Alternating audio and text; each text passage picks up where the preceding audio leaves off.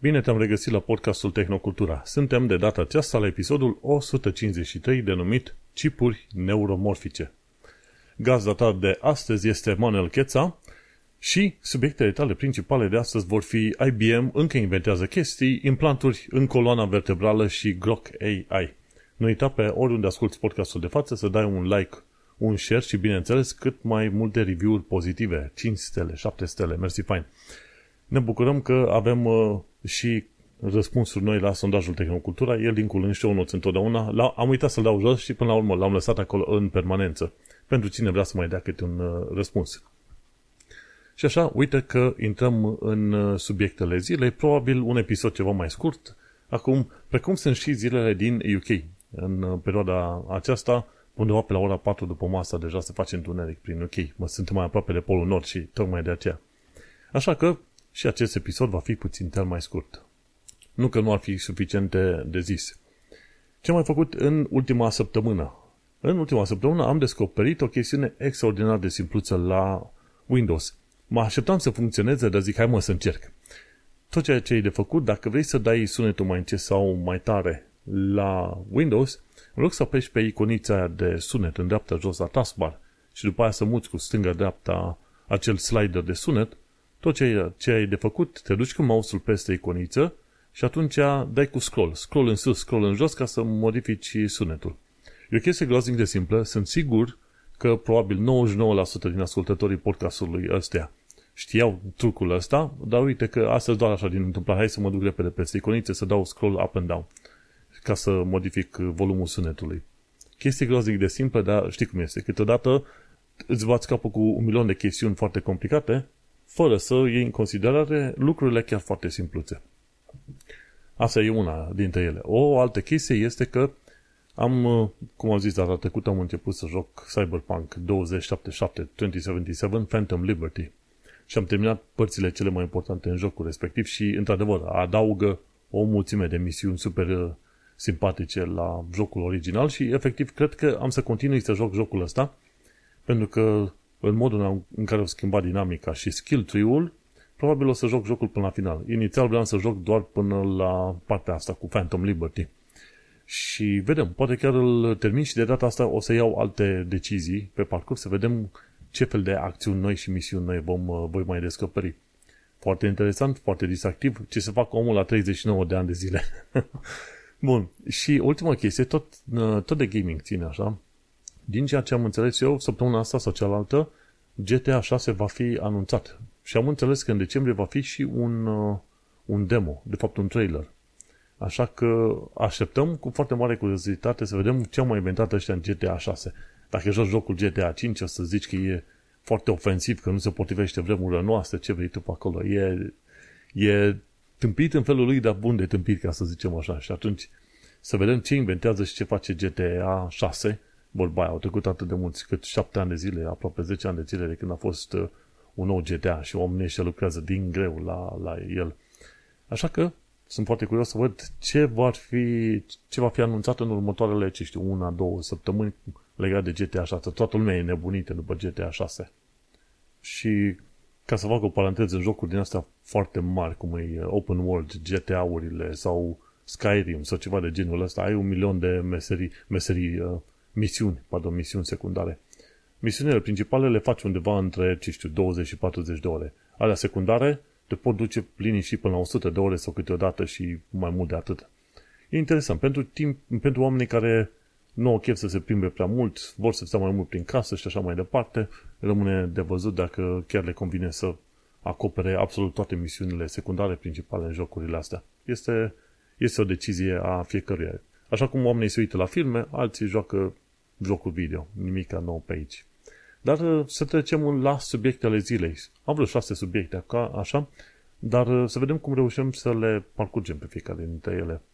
Prima dintre ele este că la partea de anunțuri de CPU-uri, de procesoare, Qualcomm a venit cu o chestie foarte interesantă de curând, un fel de anunț, așa, zice, băi, am să spargem piața, o să spargem piața de procesoare și Qualcomm a creat un procesor ARM care este mai bun decât procesor, procesorul M2 de la, cum îi zice fratele meu, de la Nvidia.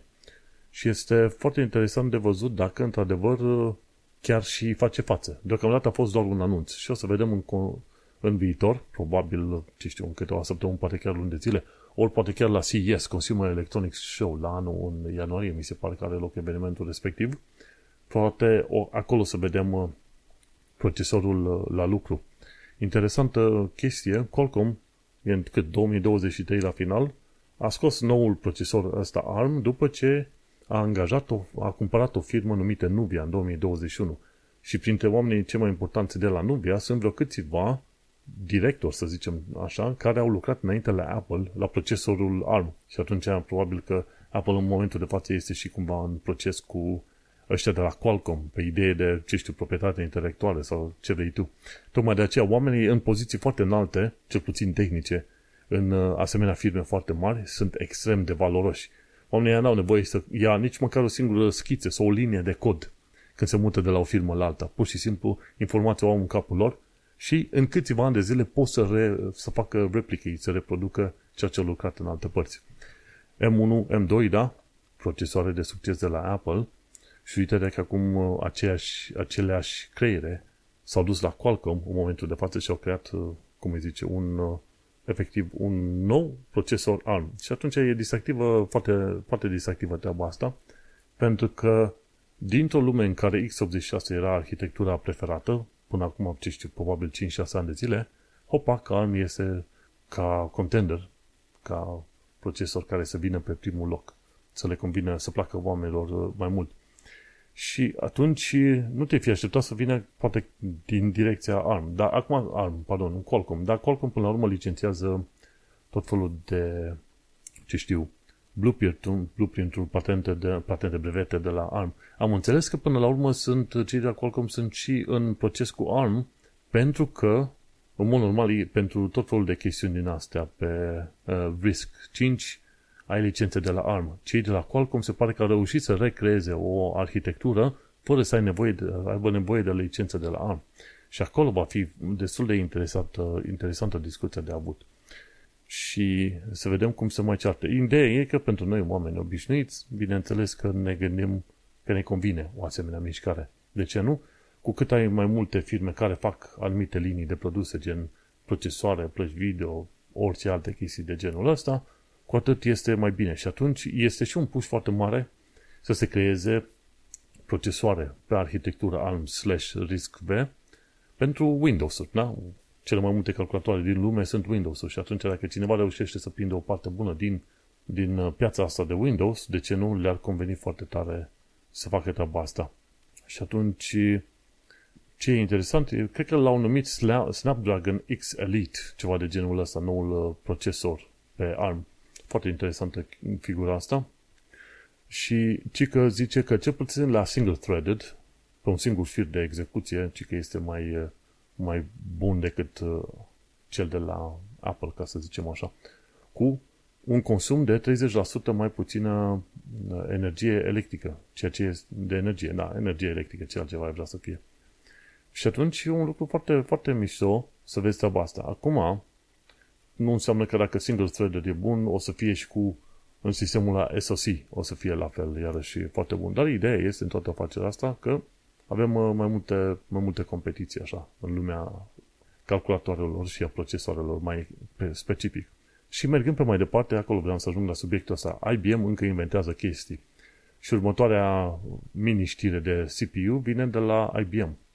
IBM uh, lucrează de an bun la tot felul de tipuri de procesoare noi. Fie că este vorba de computere cuantice, chipuri uh, cuantice, fie că este vorba de arhitectură neuromorfice neuromorfică. Cei de la IBM au inventat un uh, procesor numit uh, North Pole, polul, polul nordului. Polul de nord? Da? Ceva de genul ăsta.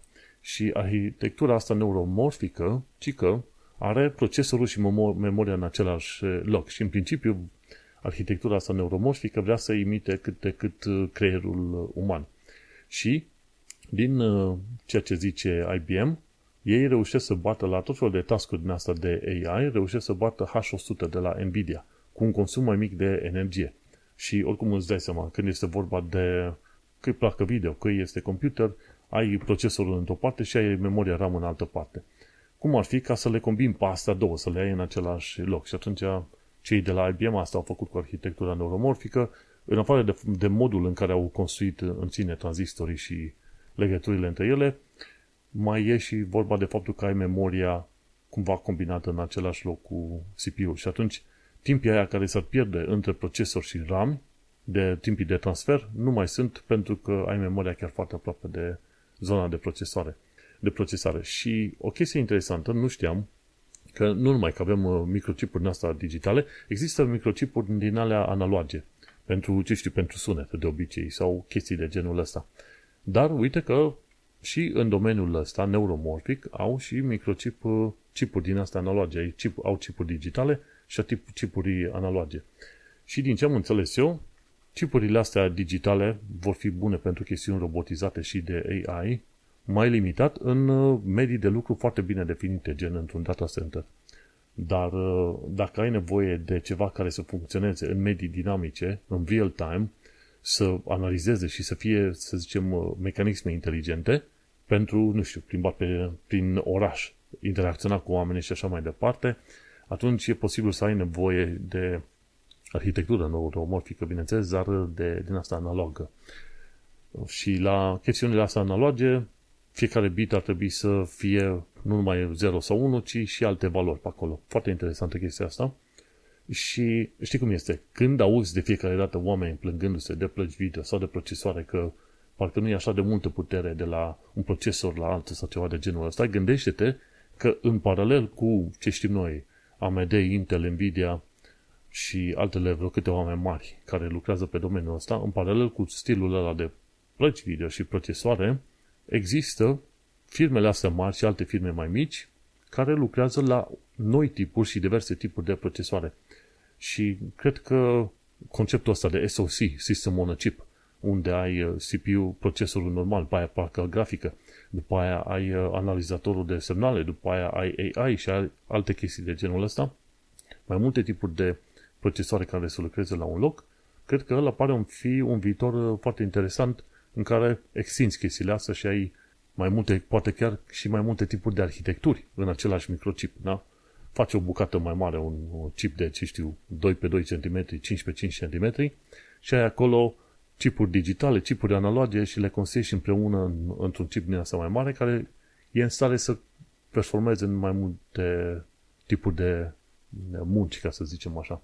Și e interesant de văzut, de, de fiecare dată când ne plângem noi că e prea scump un procesor sau ceva, trebuie să ne și aducem aminte că tehnologia merge în paralel și nu a ajuns încă la lumea obișnuită pentru că, de seama, durează ani întregi să inventeze o arhitectură nouă și mai apoi durează alți ani întregi până ajungi în uh, lumea publicului. Și de foarte multe ori prima oară o chestie de asta intră în sistemul de enterprise, data center firme foarte mari și după aia după ce firmele reușesc să optimizeze cât mai mult, ajung și la consumator, după probabil vreo 5 ani de zile. Cam așa, din tot ce am citit de-a lungul timpului, cam așa am văzut. Când intră ceva în zona de enterprise, fiind prea scump și prea specializat, durează probabil 3-5 ani de zile până ajunge și la partea de consumer. Și da, e interesant. Uite că trăim într-o epocă foarte interesantă în care nu avem doar firme care se bat pe anumite tipuri de procesoare și pe diverse arhitecturi și diverse moduri în care lucrează asta împreună. Foarte... Trăim o vreme foarte bună, ca să zic așa, foarte interesantă. Și tocmai de aceea avem podcastul Tehnocultura să-ți aduc aminte că lucruri interesante se întâmplă chiar și atunci când pare că nu e nimic interesant în jurul tău. Și hai să mergem la următoarea chestiune. Am primit o întrebare pe Reddit în principiu e legat de semiconductoare în uh, Europa și întrebarea de la Ștefan 137 pe Reddit, care este părerea voastră despre impactul producerii de semiconductori în Europa? Eu fac parafrazare, nu citesc totul exact așa, asupra prețului mașinilor și industria auto în uh, viitor. Și întrebarea continuă, se dorește doar independența autohtonă sau uh, care ar fi problema pe acolo? Va fi 2024 diferit în, în privința perioadei de așteptare la achiziție de mașină nouă. Că e vorba de mașini în principiu, băi, uh, se observă, observă el, Ștefan, o creștere continuă a prețurilor la mașini, la mașini second hand din Germania, ci că scupire justificată de unii tocmai de lipsa microchipurilor. Mă, știi cum este? sunt mai, aici sunt mai multe întrebări într-una și cred că Vlad o să răspundă cumva pe direcția mea. Problema asta cu microchipurile nu, nu e numai legată acum de pandemie, cred că a fost o problemă care s-a ascuns, a fost ascunsă de-a lungul timpului, cât, cât toată lumea a fost bine și a mers și n-a avut nevoie enormă de cumpărare de calculatoare noi sau pentru, pentru cripto. Știi că a fost chestiuni din asta mai multe la un loc. În vremea pandemiei, lumea a vrut să schimbe calculatoarele pentru că se plictiseau acasă, una la mână. A doua a fost, a fost nevoie mai mare de tot felul de plăci video, în special pentru nebunia asta de cripto. Acum 2 ani de zile toată lumea vrea cripto, sus, cripto jos, cu mai multele NFT-urile, da? Și după aia, pe lângă asta, a venit și nebunia cu AI. Dacă nu erau astea trei situații, oamenii nu știau că, de fapt, mașinile chiar au nevoie de foarte multe tipuri de microchipuri și rămâneau, cum, cum îi zice, fluxul de mașini uh, mergea chiar foarte bine înainte. Și nimeni nu își făcea probleme de asta. Băi, avem mașini mai scumpe acum pentru că nu avem microchipurile obișnuite. Și tocmai de aceea, pe ultimii câțiva ani de zile, probabil că ți-aduce aminte că și Europa a zis, ok, avem nevoie să ne mutăm să ne creăm fabrici mai multe în Europa, pentru că depinde foarte mult de TSMC, de exemplu. Că până la urmă există ceva fabrici în China, în Corea de Sud, în uh, Taiwan, în, cu TSMC și nu, cam atât, nu? Nu foarte multe fabrici din asta de, și bineînțeles mai, mai Intel în SUA. Și atunci uh, e cam uh, aiurea să depinzi în mod exclusiv de o țară, două, trei, pentru tot necesarul de pe planeta asta de procesoare. Pentru că ai nevoie. Acum, în fiecare mașină, până la urmă, ai probabil 10 de rețele. Și fiecare are nevoie de chipuri de orice fel. Noi, mai noi, mai vechi, nu mai contează. Și atunci este vorba ca Europa și numai Europa, aproape pe fiecare continent o să vrea lumea să aibă producție autohtonă ca să fie cât de cât uh, mai uh, independent față de ceea ce se întâmplă în alte părți în, în lume, nu? că dacă Taiwan este atacat de către China, chinezii ca mai vor să facă să atace Taiwanul, să-l recucerească, atunci te pomenești că nu mai ai procesoare pentru plăci video și pentru efectiv calculatoarele oamenilor sau pentru chiar mașini sau dispozitive mai scumpe. Și așa că impactul, impactul asupra, ce știu, Europei, a construcțiilor de mașini și așa mai departe, va fi unul pozitiv, da? Pentru că consumul de procesoare de orice fel va crește de acum încolo, mai ales cu mutarea asta de la mașini uh, ICE, știi, ICE, ICE. E Internal Combustion Engine, de la mașinile cu combustie internă la electrice și îți seama, când se face mutarea la electric, nu se face chiar oricum, vrei să ai și niște sisteme automatizate acolo, ba chiar, la un moment dat, să permiți mașinii să se ducă singură din punctul A în punctul B și să inventezi sistemul ăsta de robotaxi, cum vrea să facă Elon Musk cu Tesla. Și atunci ai nevoie de ceva mai multă putere de procesare și mai multe tipuri de procesoare pe acolo. Și atunci e bine că în Europa se fac mișcări din asta Intel la un moment dat. Mi se pare că discuta cu Uniunea Europeană să primească niște subvenții ca să construiască, mi se pare, în Germania. Germania sau Polonia o, o nouă fabrică din asta de procesoare la fel și TSMC-ul, dar uh, toate chestiile astea vor dura foarte mulți ani. Chiar dacă se semnează anul ăsta, în 2023, impactul în mod real îl vom vedea poate pe 3 sau peste 3 sau 4 ani cel puțin. Durează 2-3 ani de zile să construiască acele fabrici și pe aia încă 1-2 ani de zile să bândă. Deci, cât 2023, poate prin 2027, o să putem vedea microchipuri făcute în Europa și vândute în Europa și în lume. Și așa că prețurile, teoretic, prețurile mașinilor uh, vor fi afectate într-un mod pozitiv în sensul că ar trebui să coste mai puțin odată ce ai uh, producție autohtonă de microchipuri. Dar uh, nu mă aștept să se schimbe anul ăsta, anul viitor sau în celălalt an, pentru că durează foarte mult să construiești acele fabrici. Și în continuare, oamenii se vor plânge că va fi mai scump să cumpere o mașină, chiar dacă e second hand, pentru că problema asta cu, cu microchipurile pentru mașini încă va continua. Și în 2024, ca să revin la întrebarea lui Ștefan, nu perioada de așteptare va fi cam la fel, dacă nu chiar, chiar mai rea, pentru că problemele în lanțurile de, de producție nu s-au îmbunătățit atât de mult. Și plus, până la urmă, îți dai seama, când, încep, când toată lumea începe să facă procesoare, parcă nu toată lumea o să facă la fel de bine, știi? E ceea ce se numește în economie un fel de cost de oportunitate. Dacă tu faci biciclete mai bine decât mine, iar eu fac, ce știu, mâncare, pâine mai bine decât tine, îți dai seama, în aceeași unitate de timp într-o zi, tu faci, tu faci două biciclete, iar eu fac două pâini. Dacă eu încerc să fac și biciclete și pâini, s-ar putea să fac doar o jumătate de pâine și o jumătate de biciclete și încerc, sau poate nici atâta într-o zi. Și atunci, într-o zi, eu fac jumătate din două chestii, pe când altcineva face două, două chestii de foarte bune. Și atunci, ideea e, e există și comerțul ăsta global. O anumită țară face mai bine o anumită chestie, o altă țară face alte chestii. Și atunci e comerțul ăsta între, între țări.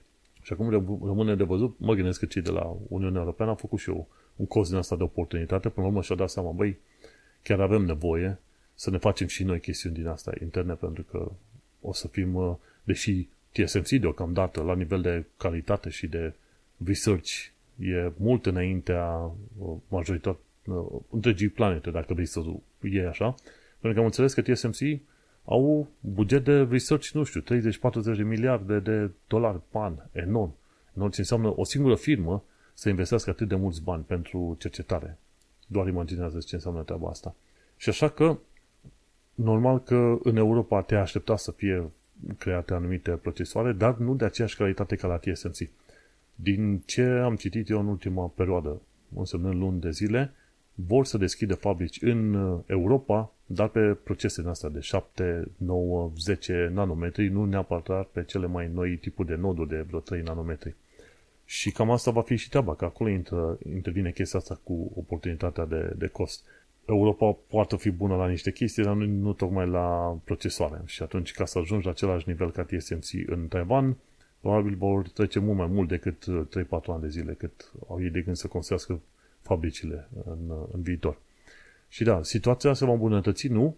Probabil va fi chiar mai rău, o perioadă bună, abia 2027-2028 mai încolo vom putea vedea primele procesoare am sperat noi pentru desktop sau pentru mobile din Europa, dar push va fi, va fi pe direcția respectivă pentru că, efectiv, nu poți să depinzi doar de o, o singură, una, două țări de pe planeta asta pentru nevoie, pentru nevoia ta de resursă efectiv strategică acum.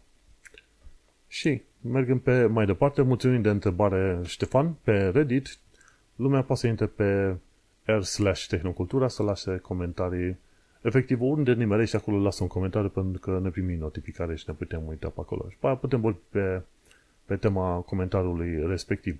Răspunsul este, să zicem, din punctul meu de dezamăgitor, în sensul că lucrurile vor fi cam la fel pe următorii câțiva ani de zile sau dacă nu chiar uh, mai rău.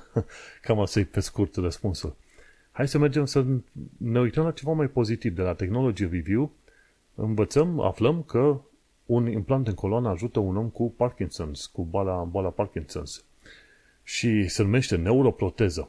Și îl arată aici pe om fără stimulator în coloană, abia se, se poate mișca, mai ales când e vorba să facă curbă, să, să se întoarcă de pe o parte pe alta, are nevoie de sprijin, iar când stimulator, sti, stimulatorul din coloana vertebrală funcționează, el poate să meargă de unul singur. Și, într-adevăr, mersul este foarte robotic, dar Gândește-te ce înseamnă să poți să mergi, să urci și scările după ce timp de ani întregi tu n-ai putut să, să mergi pe acolo. și înainte era imposibil pentru omul respectiv de, de vreo 60 și ceva de ani de zile.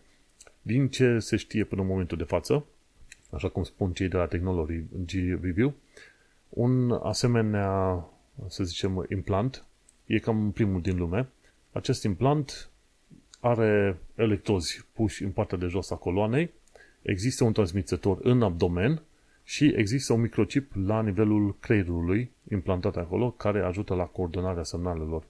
Și modul în care reușește uh, această persoană să meargă e prin faptul că acei electrozi din zona coloanei stimulează coloana vertebrală în, zonul, în zona respectivă să-i permite să, să meargă pe acolo. Și Îți dai seama, după trei ani de zile în care n-a putut să meargă deloc. Bine, el avea Parkinson's de foarte mulți ani de zile și a fost din ce în ce mai rău, din ce în ce mai greu ca să, ca să funcționeze. Și într-un studiu publicat de curând în Nature Medicine se explică modul în care au făcut ei prototipul ăsta, ca să zicem așa. Și în mod normal există, să zicem, un uh, implant care se pune la creier, să facă stimularea creierului, pentru că trebuie să trimită anumite semnale electrice, mici șocuri electrice. Dar uh, se pare că tot fel de probleme neurologice au dus la, la înrăutățirea situației omului respectiv și nici măcar implanturile din creier n-au mai ajutat cum uh, trebuie.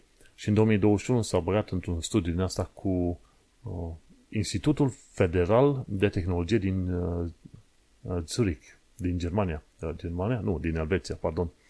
Și cu uh, Spitalul Universitar din Lausanne, tot din uh, Elveția, mi se pare, ca să creeze un fel de dispozitiv din asta neuroprostetic.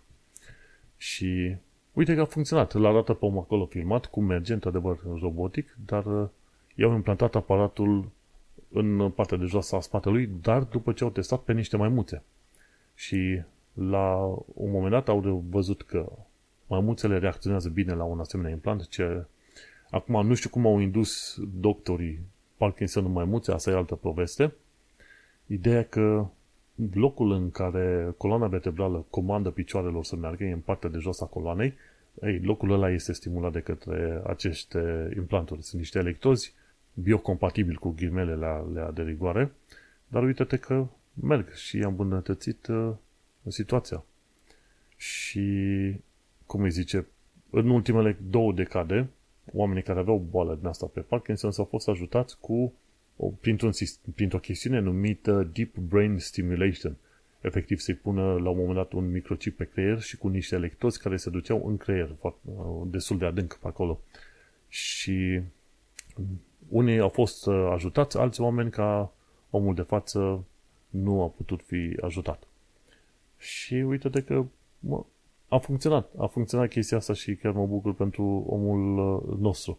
Chiar jucam, uh, chiar jucam recent inclusiv astăzi Cyberpunk, da?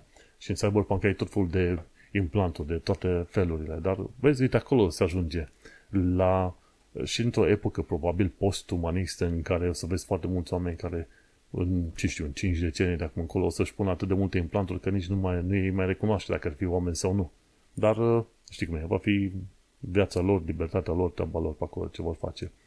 Dar așa ponește, vezi că sunt oameni care au nevoie de chestiuni din asta. Și zicea la un moment dat modul de funcționare, ca să zicem așa. Și da, în cazul lui Mark, ca așa îl cheamă pe omul ăsta, echipa a implantat electrozi în partea de sus a coloanei vertebrale și au unit uh, acei electrozi cu un neurostimulator plasat în uh, sub piele în zona abdomenului. Când vrea să meargă, el trebuie să apese pe un buton la, pe o telecomandă și atunci trimite semnale wireless către neurostimulator și atunci neurostimulator generează acele șocuri. Și neuropro, aparatul neuroprostetic trimite semnale din astea electrice care uh, stimulează partea de jos a coloanei, acolo unde ai uh, uh, zona în care activează mușchii picioarelor. Dai seama că omul nu poate să se miște chiar cum vrea el, trebuie să apese pe un buton și pe aia să meargă pe mai departe. Dar e un comportament pe care poate să-l învețe și funcționează treaba asta. Contează foarte mult. Gândește-te că tot felul de accidente în care coloana vertebrală este ruptă și atunci oamenii rămân paralizați, poate ceva de genul o să-i ajute și în direcția respectivă. Super tare! Hai să ne uităm pe mai departe la o știre de la BBC, ci că European Space Agency pregătește competiție pentru capsulă spațială comercială. Pe modelul NASA, în care a susținut proiecte gen SpaceX să se dezvolte și să trimită oameni în spațiu, uite că și el să face un asemenea program și mi se pare că s-au pus deoparte cât vreo 70 de milioane de euro pe chestia asta, dacă stau să mă gândesc uh, bine. Da, 75 de milioane de euro au fost puși deoparte pentru un asemenea proiect în care să se găsească firme care ar fi în stare să ducă oamenii către Stația Spațială Internațională pe același model folosit de către NASA. Și cumva te miră de ce nu s-a întâmplat mai devreme. Păi nu s-a întâmplat mai devreme, de ce? Pentru că pentru o perioadă bună mi se pare că Ariane făcea foarte bine toată treaba asta de transport de rachete, da? Ariane, ce știu, 2, 3, 4, ce mai sunt pe acolo. Și, dar în ultima perioadă, ESA a avut probleme cu Ariane 6, care este vorba de, de ar fi noua, să zicem, noul tip de lansator, de noul tip de rachetă și cu uh, Vega C rachetă. Pentru că rachetele Vega C au fost scoase din uz în recent pentru că au ceva probleme, iar Ariane 6 a rămas în urmă, în urmă cu programul de dezvoltare. Nu zicem nu, ESA are câteva rachete foarte faine, se trimit din uh, Guiana franceză, care e, mi se pare, în, în America de Sud, da? Acolo e lansatorul. Și funcționează chiar foarte bine, da? Ideea este că depinzi doar de state în perioada asta și nu înseamnă că ei să nu fac lucruri foarte bune, însă odată ce aduci tot fel de companii din astea comerciale să construiască lucruri, competiția este mai mare și atunci când este competiție, o să vezi că și firmele devin mai, uh, mai performante în a crea inclusiv dispozitive și rachete prin care să te duci mai eficient în spațiu. Și atunci au început să urmeze modelul NASA în care să susțină proiecte private prin care mai devreme să mai târziu să se obțină ceva în genul SpaceX sau dacă nu mai multe chestiuni de genul ăsta. Și e un lucru foarte bun. Ideea e că ESA s-a trezit chiar foarte târziu. Trebuia treaba asta să fie aplicată probabil de câteva decenii în urmă, da? Știi cum este. Mai bine mai, de, mai târziu decât uh, niciodată. Să nu uităm că până la urmă în uh, domeniul spațiului e Rusia, e China, e Japonia, e ESA și e NASA în principiu. Și mai, mai sunt mai nou și uh, India. Și cam, cam atâta. Și nu știu ce alte, ar mai putea fi alte firme, dar uh, America de Sud și Africa sunt puțin cam sărace ca să intervină în momentul de față și când au nevoie de sateliți sau ceva de genul, plătesc firme ori europene, ori americane să transmită în uh, spațiu. Pentru cei ce nu știu, de exemplu, ceva informații legate de Cyberpunk, ce le-am aflat și eu de curând, în Cyberpunk nu numai că oamenii pot să-și pună tot felul de implanturi în alea nebunești, dar în Cyberpunk, universul respectiv sunt baze și orașe pe lună, iar pe planeta Marte se fac deja călătorii în mod constant, deci în, în universul respectiv al Cyberpunk. Deci nu e totul numai limitat la orașul ăla mare în care te duci, în care au loc tot fel de acțiuni, până la urmă, sunt și lucruri care poate, sper eu, vor fi misiuni pe lună sau pe Marte într-un viitor. Cine știe. Dar să mergem pe mai departe, de la Beeping Computer aflăm o chestie foarte interesantă și anume faptul că WhatsApp ascunde locația apelanților. Și asta e o opțiune nouă, nu știu dacă a fost lansată la toată lumea, dar în principiu ce, poți, ce o să poți face e, te poți duce în WhatsApp la Settings Privacy Advanced și de acolo poți să uh, dai enable să activezi opțiunea numită Protect IP Address in Calls. Și în mod normal, ci că în momentul în care oamenii vorbesc între ei prin, uh, prin WhatsApp, dar fiindcă este criptat end-to-end, oamenii cumva trebuie să știe adresele de IP de la unul la altul. Nu știi ce se vorbește, dar știi adresele de IP de la unul și la altul. Asta pot fi aflate. Și așa că dacă activezi Protect IP Addressing Calls, atunci apelurile vor fi rutate prin serverele WhatsApp. WhatsApp, bineînțeles, nu va vedea, nu va ști despre ce este vorba. Și atunci, cum îi zice, nu va ascunde, va ascunde efectiv adresele de IP ale oamenilor când discută unii cu alții. Este o opțiune nouă, uite-te dacă găsești în Settings Privacy Advanced, Protect IP Address in Phone call, in Calls și poate dacă vrei și ai nevoie de privacy în stilul ăla, de ce nu, poți să dai uh, la activarea asta. Mi se pare că în WhatsApp mai este și o altă opțiune, gen uh, Zero Calls sau ceva de genul ăsta. Ah, da. În uh, în iunie 2023, WhatsApp a adăugat o opțiune numită Silence Unknown Callers. Dacă primești apeluri de la oameni necunoscuți, poți să dai silence. Îți arată în listă, dar până la urmă nu, nu te poate băzi cu, not- cu notificări sau ceva de genul ăsta.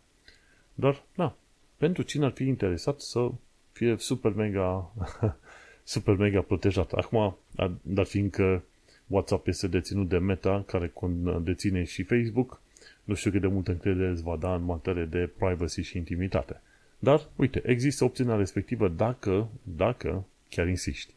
Legat de privacy și social media și tot felul de chestiuni, cred că în ultimul an de zile am început să regândesc tot felul de lucruri și petrec mult mai puțin timp pe social media decât înainte.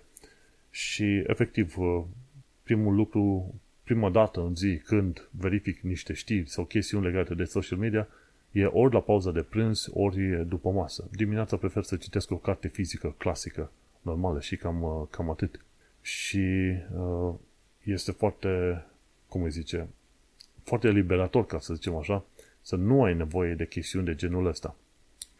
Și chiar mă gândeam la un moment dat, zic, măi, dar fiindcă eu oricum nu vorbesc foarte mult nici pe social media, nici la telefoane, când vin acasă s-ar putea ca în, într-un viitor să iau telefonul și să-l pun foarte bine undeva la încărcat pe masă, pe dormitor, în dormitor și să-l folosesc pe poze de telefon fix, nu?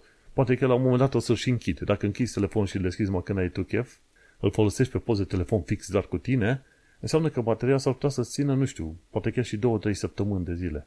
Pentru că, da, dacă lucrezi 8 ore, doar nu stai în alea 8 ore să discuți cu oamenii la telefon, nu? Discuți doar după și după doar dacă ai chef și când ai chef. Și cam asta e. Cumva oamenii se mută puțin tel către analog și către low-tech mai devreme sau mai târziu, pentru că inundația asta enormă de notificări e groaznică. Mi-am scos aproape toate notificările din telefon.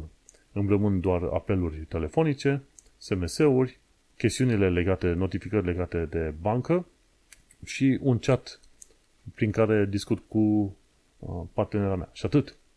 Alte notificări de oricare altă, din oricare altă direcție, game over. Am instalat vreo 90 de aplicații, doar patru aplicații diferite au voie să-mi trimită notificări. Punct. Nimic altceva. Bancă, chatul, uh, ce este uh, telefonul și SMS-urile. E-mail-uri. Când o avea chef, mă uit la ele și gata. Și e foarte interesant să ajungi într-o asemenea situație, dar asta este treaba, pentru că tehnologia nu este rea, dar trebuie să știi, știi să o și folosești ca să nu-ți distrugă creierul, pentru că până la urmă nu am fost construiți să fim 100% întotdeauna conectați, știre după știre, după știre, după știre. Nu. Vrei să fii calm și din când în când, dacă ai chef, te duci și urmărești niște chestiuni. De-aia găsești că tot mai mulți oameni au început să aibă drag de viniluri în ultima perioadă și să nu mai vrea să vorbească la telefon prea mult, eventual să trimită mesaje când, au, când și cum au ei chef. Că tot discutăm de tehnologie modernă, uite X.AI. X.AI este un site al lui Elon Musk prin care el vrea să promoveze propriul lui AI. O perioadă bună a fost împotriva AI-ului creat de alții, așa că o să creeze el un alt AI. Intră și el în meciurile astea. AI-ul lui se numește Grok. G-R-O-K. Grok înseamnă, e un fel de să zicem, termen prin care vrei să spui că înțelegi ceva, dar într-un termen mai neformal, ca să zicem așa. Și m-am trecut și eu în lista aia să vedem când îi dau drumul cu Grok, să vedem despre ce este vorba. Ei se laude că ar fi mai bun decât GPT 3.5. Curios. O perioadă bună am folosit și în continuare, din când în când folosesc Bard, n-am niciun fel de treabă, numai că la Bard trebuie să fii atent că undeva, probabil, din câteodată, din aserțiunile pe care ți le oferă, din afirmațiile pe care ți le oferă, sunt șanse ca poate chiar 20% sau dacă nu chiar 30% să fie total eronate. Și atunci trebuie să fii atent la informațiile pe care ți le dă Bard. Mai ales unde cere, să zicem, înțelegere sau deducere a anumitor uh, lucruri. Când îi cer lui Bard să scrie cod, scrie cod. Ok, aia e mai ușor de, de implementat. Mai greu când uh, îi zici, ok, dacă chestiunile astea legate de o firmă în investițiile mele se mișcă într-o direcție, cam, cam ce, cam care ar fi așteptările? Și acolo pșt, se pierde, pentru că și un om obișnuit s-ar pierde și atunci cam dificil. X.ai M-am băiat pe acolo, mi-am trecut, mi-am băiat adresa de e-mail, sunt curios și o să văd despre ce este vorba pe viitor, pentru că, uite-te că nu putem avea suficient de multe AI, vrem, vrem și mai multe AI pe acolo. și e distractivă, e distractivă toată chestia asta și vedem unde va duce. Toate bătăile astea în următorii câțiva ani de zile pe AI care să fie mai tare, sper eu, vor fi cât mai utile pentru oamenii obișnuiți.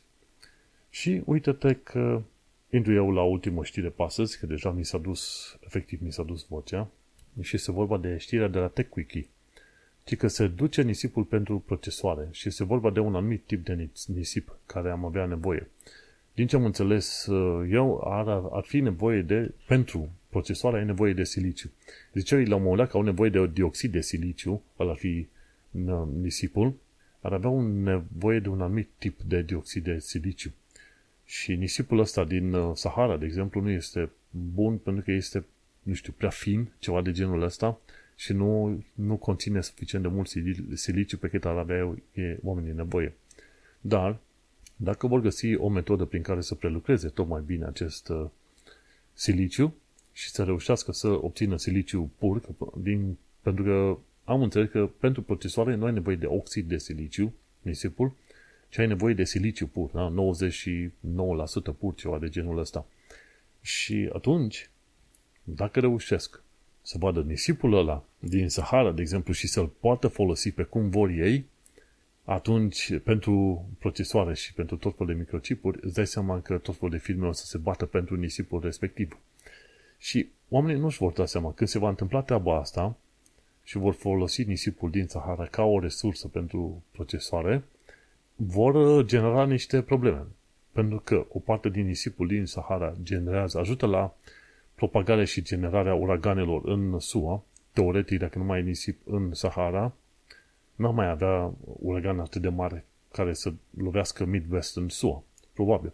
Pe de altă parte, o bună parte din nisipul ăla din SUA este luat de vânt și dat, uh, aruncat peste ocean, efectiv peste ocean, până în zona Amazonului și cumva ajunge să fie folosit de către Amazon, tot, uh, toată zona amazoniană, pe post de îngrășământ. Și n-ai putea crede că ai avea nisip să fie dus mii de kilometri, dar când vin furtunile alea enorme, există tot felul de particule destul de mici din nisipul din Sahara care ajung peste ocean în partea alaltă.